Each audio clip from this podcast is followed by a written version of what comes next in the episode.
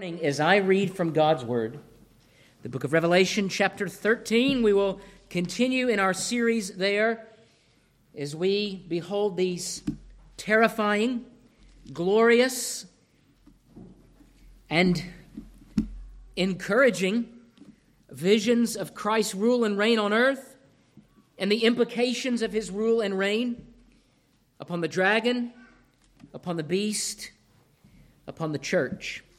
I'll begin reading in verse one of Romans, I'm sorry, Revelation chapter thirteen. Listen as I read and follow along if you have a copy of God's Word. Then I, John, or some would even say the beast, stood on the sand of the sea. And I saw a beast rising up out of the sea, having seven heads and ten horns, and on his horns ten crowns, and on his heads a blasphemous name. Now the beast which I saw was like a leopard, his feet were like the feet of a bear, and his mouth like the mouth of a lion. The dragon gave him his power, his throne, and great authority. And I saw one of his heads as if it had been mortally wounded, and his deadly wound was healed. And all the world marveled and followed the beast, so they worshiped the dragon, who gave authority to the beast, and they worshiped the beast, saying, "Who is like the beast? Who is able to make war with him?" And he was given a mouth, speaking great things and blasphemies, and he was given authority to continue for forty-two months. Then he opened his mouth in blasphemy against God, to blaspheme his name, his tabernacle, and those who dwell in heaven. It was granted to him to make war with the saints and to overcome them. And authority was given him over every tribe, tongue, and nation. All who dwell on the earth will worship him, whose names have not been written in the book of life of the Lamb slain from the foundation of the world. If anyone has an ear, let him hear. He who leads into captivity shall go into captivity. He who kills with the sword must be killed with the sword. Here is the patience and the faith of the saints. Thus far, the reading of God's Word. You may be seated. Let me pray now for the blessing of the preaching of God's holy Word. Lord, as we come to you this morning, we would ask that you might instruct and inform us, not only that we may have an understanding of your Word as to what it says, but that you, by your Spirit, as we plead with you to transform us, to make us more like yourself, to aid us in the putting to death of our sinful deeds and desires, that we might lead a godly life. All this, Lord, because we desire to share in the glory and the spoils of your victory, so that we might one day see you as you are, face to face, that our faith might become sight. But that day is not yet for us. And so we ask, O Lord, that you might preserve and hold fast to us. Lord, get a, give us then every confidence as we labor in war against the beast, that our names are there written in your glorious book of life. And so conform, confirm our share, O Lord, in your glorious kingdom. We ask all of this in your name. Amen.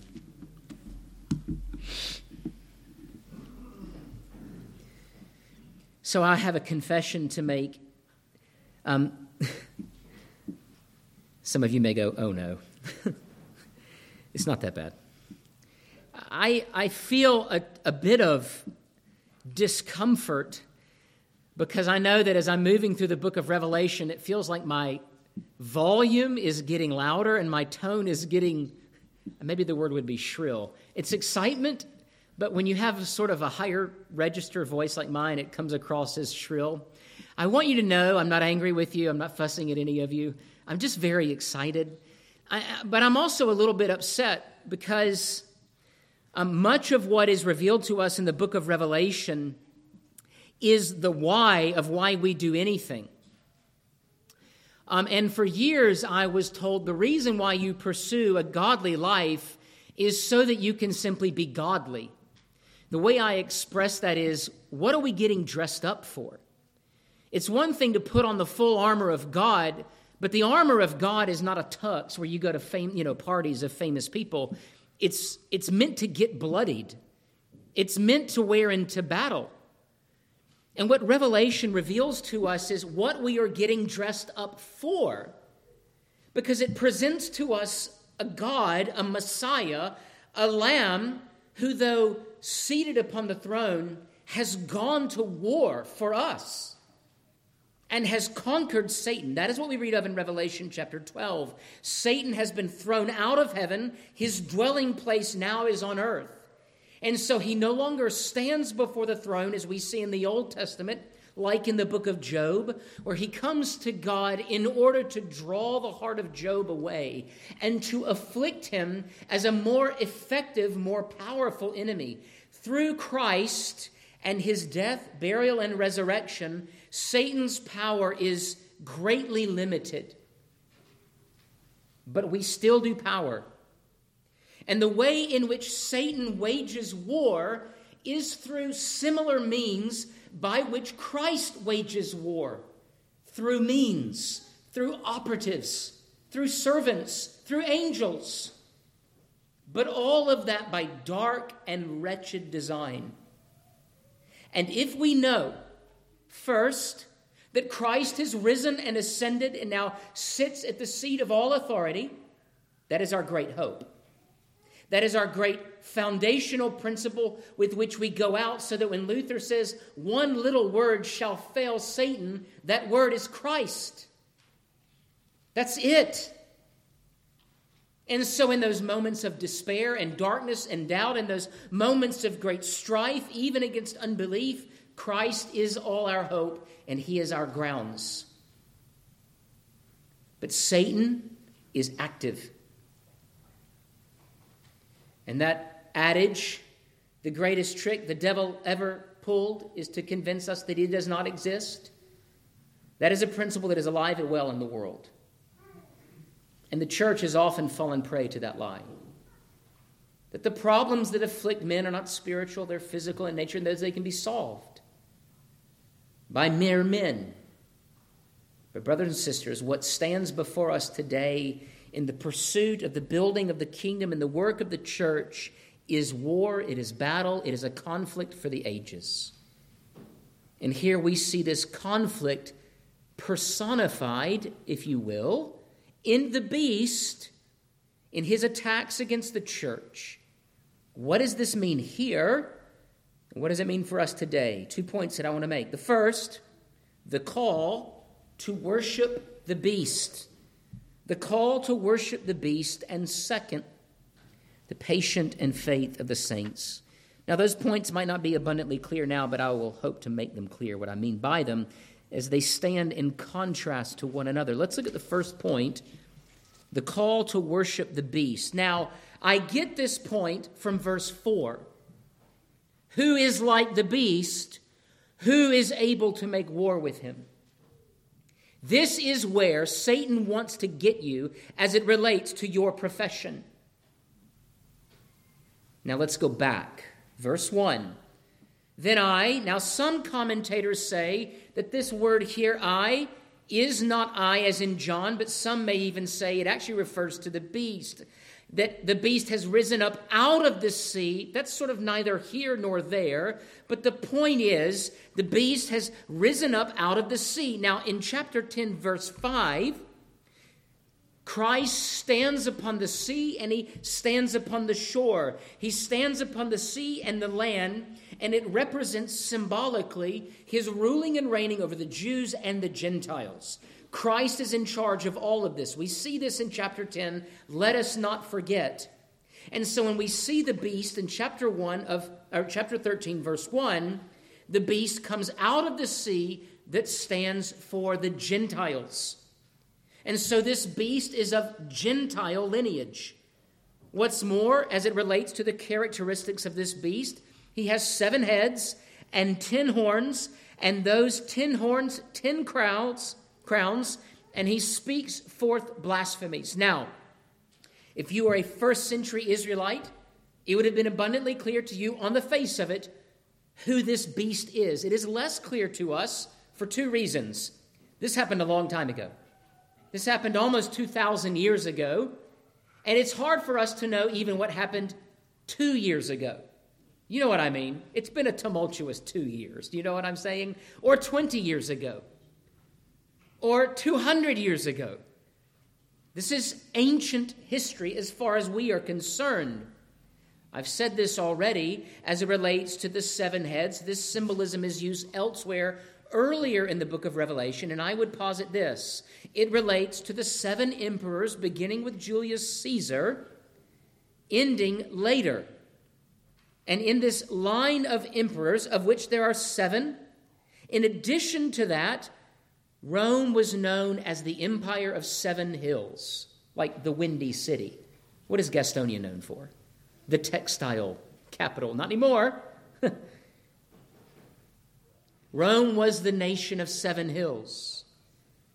And beginning with Julius Caesar, moving forward all the way to Galba, who was the emperor who took over after Nero. After Nero, in fact, was forced to commit suicide three and a half years after he came to power. What began to be instituted in that reign of these emperors was that of emperor worship. And emperor worship began in this way.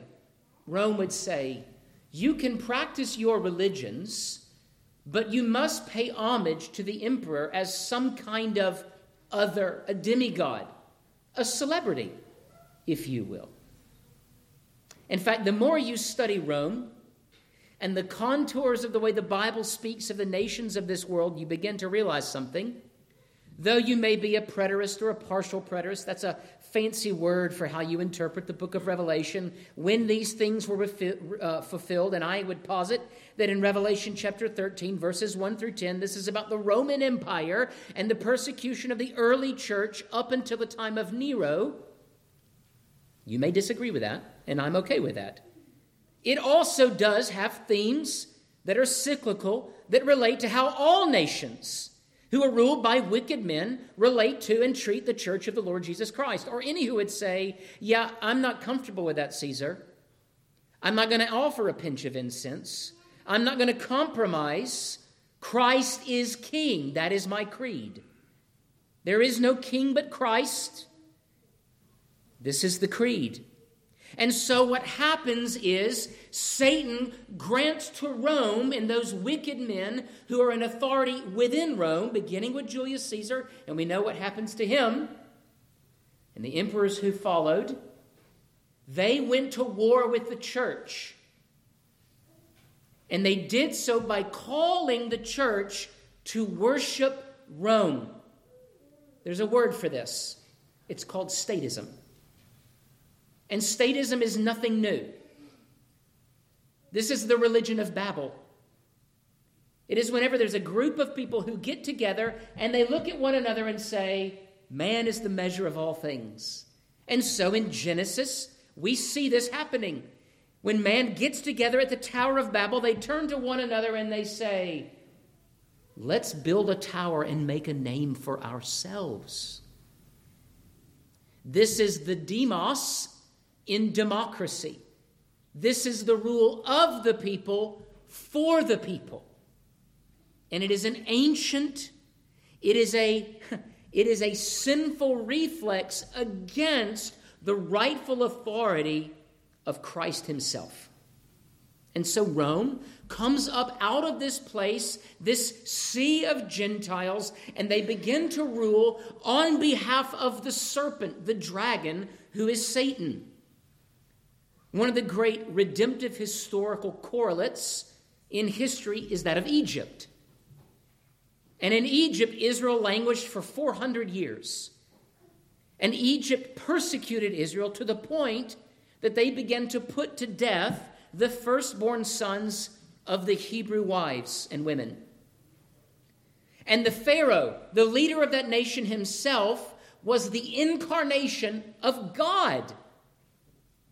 And so, stood apart. Stood apart from Yahweh as the one who calls himself ruler of heaven and earth. And so, when Moses and Aaron went to Egypt and they said to the Pharaoh, let my people go. This was a direct assault against the authority of Pharaoh. Who did those Jews belong to in the minds of Pharaoh? Those aren't your people, Yahweh. Those are my people. And so plague after plague, what God was doing was dismantling the gods of Egypt. These visible judgments of God were manifestations, sort of ironic humiliations of the gods of Egypt. The way we know this, the way we know of God's design is that um, the god of fertility, which is the frog, or which was represented by the frog, one of the curses was what? I'm going to give you frogs. And there were so many frogs. What was God saying? I am the God who brings forth life. And then he turned the Nile to blood. I'm the one who takes life away. The Nile was that source of life for the nation. And so when we look at that story, that true historical account wherein God humiliates that beast of the Old Testament, what he is showing is this: I am the only true God. Now, the reason I say all that is this. You and I live in a world where the principalities and powers conflict, that spiritual conflict, spills over into what we see, into our daily lives. It is not the product of accident or mere human action. It is by God's design and by Satan's design. And the whole purpose of the beast is to wield power. Let's look at verse two. Now the beast which I saw is like a leopard, feet of a bear, mouth of a lion, and the dragon, who is Satan, the serpent, gave him his power. And so these wicked, wretched, God-hating, Satan-worshipping emperors of Rome derived their authority ultimately from the devil. Now, all of that authority is under God. We know this. This has already been said in the book of Revelation. God allows these things to happen for his designs, and many of those designs and the purpose of those designs are hidden for, to us. But we know all of this because God allows it to happen.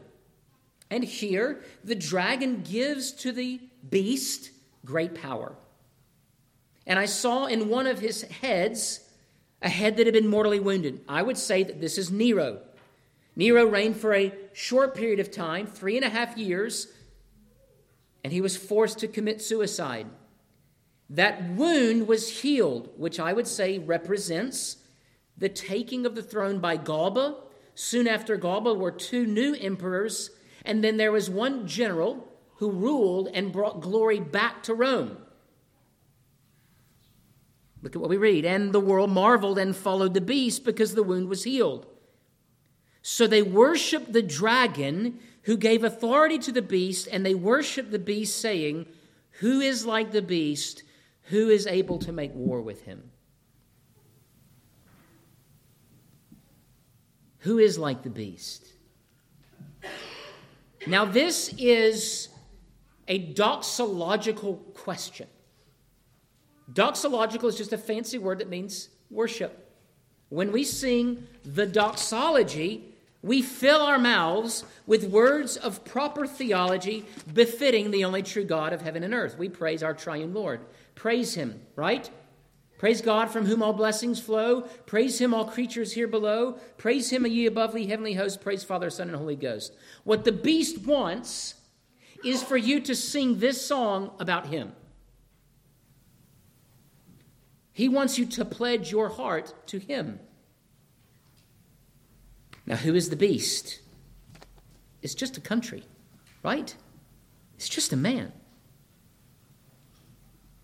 Except what force is at work when any man calls upon you to worship him like a god? Who is actually behind that design? Who is the one who seeks to draw your heart away from the true and living God? It's not a party. It's the devil. In fact, this is the beginning. This is the sin from the beginning. It was to trade the affections and the worship of man directed rightly to God and placed upon himself. When Satan was at the tree, of which we read in Revelation chapter twelve, Satan is the serpent at the tree. He does not come to the woman and say, worship me. He says what? Satisfy the longings of your flesh. That's all he has to do, is to instill in you a song that is not of worship, not directed to your creator, but to the creation. And then you're lost. You're gone. And those temptations, dear saints, are often so subtle, and they come in such small stages that by the end of Satan's designs, you have realized you are singing a song to someone you should not be singing to.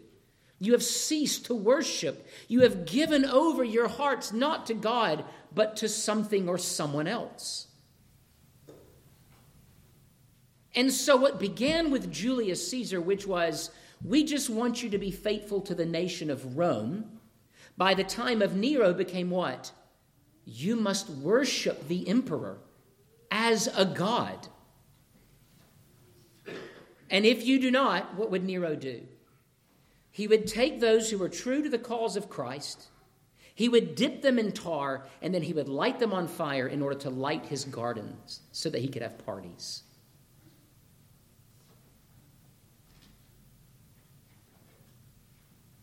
Let me give you a modern day correlation to that. When New York posted or passed the law for nine-month abortions, they lit the Empire State Building pink. A torch set to what? To demonic, satanic understanding of the value of human life. My point is this. Though the beast in Revelation thirteen represents the nation of Rome, there have been many beasts since, and there will continue to be beasts as it relates to the war of the church and the building of the kingdom. Satan is not done, and neither should we be. And what the, what the beast wants you to do is this. Ultimately, he wants to draw your heart, your affections away from singing, not who is like the Lord our God, Psalm one thirteen, but who is like the beast? Who is like the beast? Who is able to make war with him? Now, this is expressed in false religions, but here, as it relates to the beast, it is an expression of one's confidence in the collective of human power. There are both enemies, these two enemies, the Antichrist and the beast. One is the sort of theological liberalism that discounts the resurrection of the Lord Jesus Christ. The other is the wielding of national power in order to force and to stop the worship of the saints. It's somewhat timely, right? And it's not just timely. We're looking at this right now, dead in the eyes in the West. But many nations for many centuries have dealt with this problem. In fact, at one point in the time of the Reformation, the whole nation of the Netherlands was excommunicated and sentenced to death by the Roman Catholic Church. For what? For daring not to worship as they said you must worship. For, for asking for copies of the scriptures where they could, in their own tongue, reveal the true and risen Christ. What will you do is the question. When the beast goes to war, when he wants not simply your tax, but your tithe. What is a tithe? It's not a tax. It's an expression of pious devotion to the God of heaven and earth. And when the tax becomes a tithe, what is evidenced? That the beast doesn't just want you to help him build roads. He wants you to pave the way for his exhaustive authority over every facet of your life. It is an unholy call to worship. That is what the beast is calling for. It's a song. It's beautiful. But it is a way that leads to death. Now, This unholy call to worship, this call to what I would just call Satanism, is not merely about upside-down crosses and pentagrams. Black eyeliner, you know what I mean? Hot Topic style. That's just kids playing rebellion against their parents, which is demonic, and you ought not to rebel your, against your parents, kids. It's the sin of witchcraft, right? To overthrow divine authority is a very, very bad idea. But a lot of that is just Halloween every day of the week. What Satan wants from men is their hearts. And Satan knows, as a sinner, as a rebel, exactly how to entice your heart. And how does he do it? He's a marketing genius.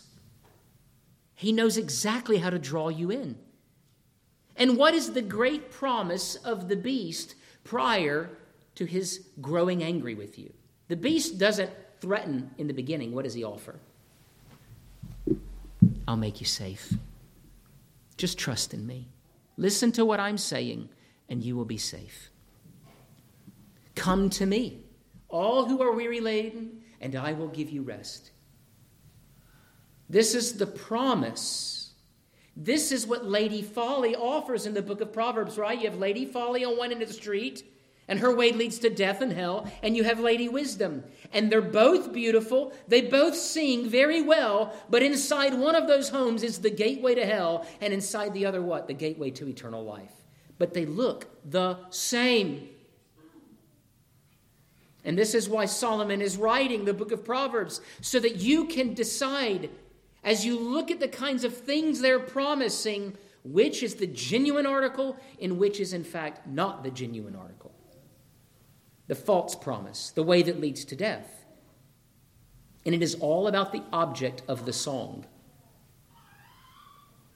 If the object of your song is not the risen Christ, then it is the song of the beast, and you ought not sing it. I'm speaking metaphorically there. Your life ought not be devoted to. Now, the way it often happened in ancient times when it related to the Roman Empire was this. Listen, guys. We don't want to come into your house and break your legs. We just want you to do what we tell you to. We're going to fine you. But if that doesn't work, we'll probably put you in prison. And you know what? If that doesn't work, we'll probably just go ahead and kill your wife and children. These are the stages of it, right? This is the, the way in which the war is, is sort of, it, it moves in terms of its seriousness. It did not begin with all-out conflict. It began with, things will be better for you if you just do what we say. And it is very easy when someone says to you, just a pinch of incense. That's all we're asking. This is how the beast wages war. It begins with what feels like good offers. Offers of safety, offers of peace. And we need to know how the devil works. And we must not fall prey, because the Pied Piper is going to lead you off the cliff. That is the end, in fact. And in fact, for those who did not listen, for those who refused to say, who is like the beast? Who is able to make war with him? This expression of humility and fear. Didn't we just sing? If we fear the Lord, there is no one else to fear. He wants you to be afraid. But if that doesn't happen, what comes next? Look at verse five. And he was given a mouth speaking great things and blasphemies. He was given authority to continue for forty-two months. This is Nero. He opened his mouth in blasphemy against God, to blaspheme his name, his tabernacle, and those who dwell in heaven. All right. Second point, the patience and faith of the saints. Hang with me. Here the beast makes war. And the beast makes war the same way every time. What he does is he comes forth and he diminishes the glory and the honor of the name of God. When Satan came to Adam and to his wife at the tree, those blasphemies were not, violent blasphemies. They were subversive. They questioned the authority and the good name of God. And in those questions, Satan blasphemed and made blasphemers. Children, just saying bad words about the name of God, that isn't all there is to blaspheming. There is also doubting the power, the work, the sufficiency of Christ's redeeming work. All of that is blasphemy. And so what the beast does is he comes in with these blasphemies, and for three and a half months, he endeavors to overthrow the name, verse six, the house, and all who dwell within the house of God. He wants to set up in the place of true religion, false religion. What is this? This is a state church where Caesar sits at the head. That's all you need. All you need in order, now this is a political figure taking the throne, not a religious figure. This is why he's called the beast and not the Antichrist. But when a political figure endeavors to sit upon the throne of heaven and earth, he blasphemes the name of God because he says what? I am the only king.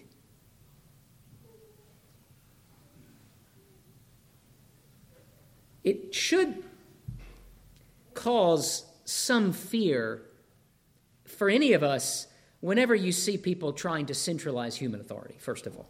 That, now, this isn't a sermon about political authority, but whenever you see your pastor and your elders and they don't listen to you anymore and they begin to make decisions and they begin to sort of sit too high, you need to say, you guys need to settle down a little bit. But fathers are capable of this too, right? All men are capable of this. It is the tendency of the human heart ever since the fall, which is to what? To subvert the authority of God and to place ourselves upon the throne. Now, the problem here is the systematic, large-scale nature of it, because it's happening in Rome. And he then makes war with the saints so that he might overcome them. And the authority of this man was over every tribe, tongue, and nation. That language is familiar, isn't it?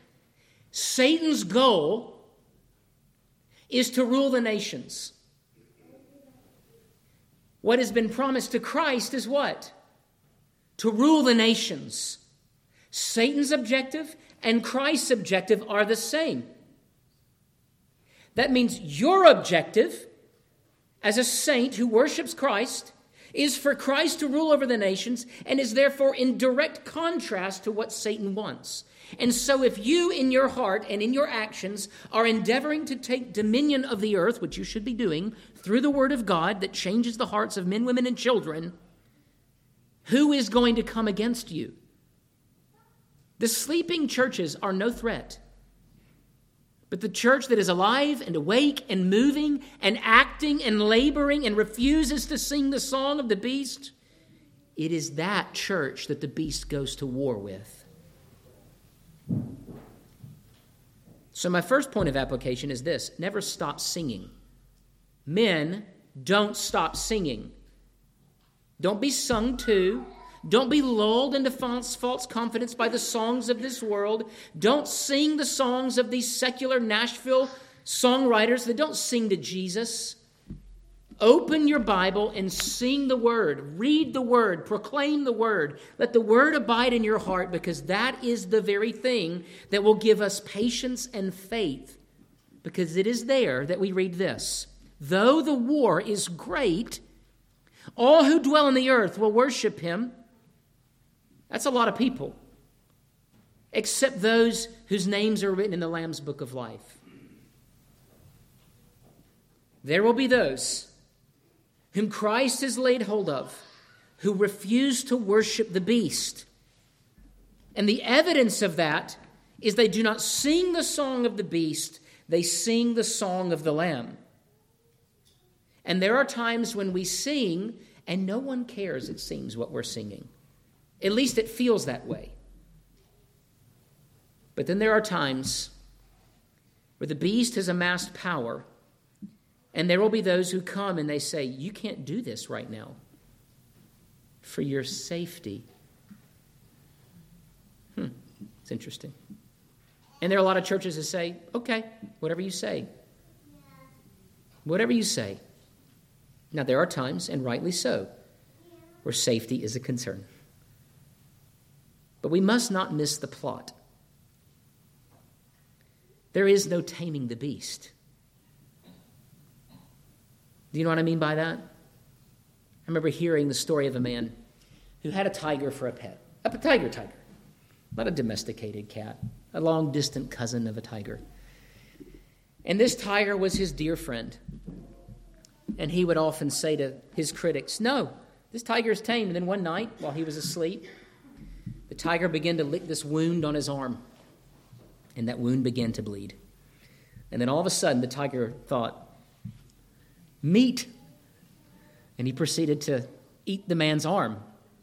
And then proceeded to eat the rest of the man. There is no truce with the institutions that seek the demise of the Christian church. Now, what I mean by that is this, that there are those who have been given power for a time who seek the demise of the Christian church. And the easiest path to peace is this great temptation. Just stop worshiping, please. Just stop. Don't sing the name of Jesus. Why don't you just sort of sing the songs, these songs that are approved by the Health and Safety Board? Sing these songs instead.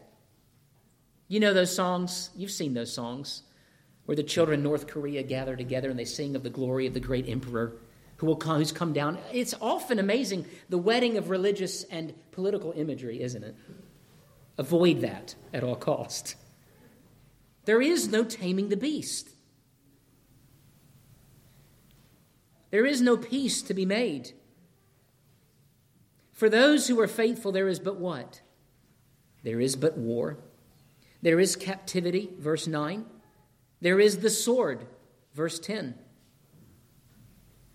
Actually, those are both in verse ten. The rising of the beast represents conflict between the church and all of those in power who do not seek the glory of God, but are used by Satan to bring an end to the worship and the growth of the, of, of the Church of Christ. And so the song that we sing, this song of doxology, is not only for times of peace, but they are often to be sung on the very battle lines between good and evil. Once you refuse to sing about the beast, the beast will hound you. He'll track you. He'll examine your search history. He'll try to know everything about you. He'll ask you why you're not singing or why you're not singing happily enough. But for those Jews and Gentiles who dwelt upon the earth and also had their names written in the book of life, they did not sing. And it was these that he went to war with. You cannot sing unto the Lord and not make enemies of the beast. Our song is a song that has been sung many times in this book already. Chapter eleven, we give you thanks, O Lord God Almighty, the one who was and is and who is to come, because you have taken your great power and reigned. And time and again, blessing and glory and wisdom, thanksgiving and honor and power and might be to our God forever and ever. Chapter five, blessing and honor and glory and power be to him who sits upon the throne and to the Lamb forever and ever. Get your songs from God. And I don't mean just from his word. I mean, let what God has shown you be the the the means by which, the energy, the motivation by which you sing. And so how does John end this little section here? If you can hear this, this is his way of saying, listen up, pay close attention. If anyone has an ear, let him hear. He who leads into captivity shall go into captivity. He who kills with the sword must be killed with the sword. The devil knows his time is short. Do you? The devil knows that his war will cease. Do you? If the choice is to sing the song of the beast or the song of the lamb, if it is to recant or die, what will you choose? Because what does Christ do? He turns the aggressions of the beast upon the beast. Let me ask you this question. Where is Rome? Where are they? When's the last time Caesar came to your door? Now, there may be another Caesar, but he too shall end. His reign will come to an end. And in fact, these three and a half years, who determines the number of years, the allotment of time that the beast was allowed to run in terror, to reign with terror? It was not Satan. It was Christ himself. And so John says here at the end, here is the patience and faith of the saints. Our patience, our faith is not groundless. It is grounded upon what? The beast is going to lose, and the saints will win, because Christ has been raised, and we too will be raised with him. Let's pray. Oh Lord, our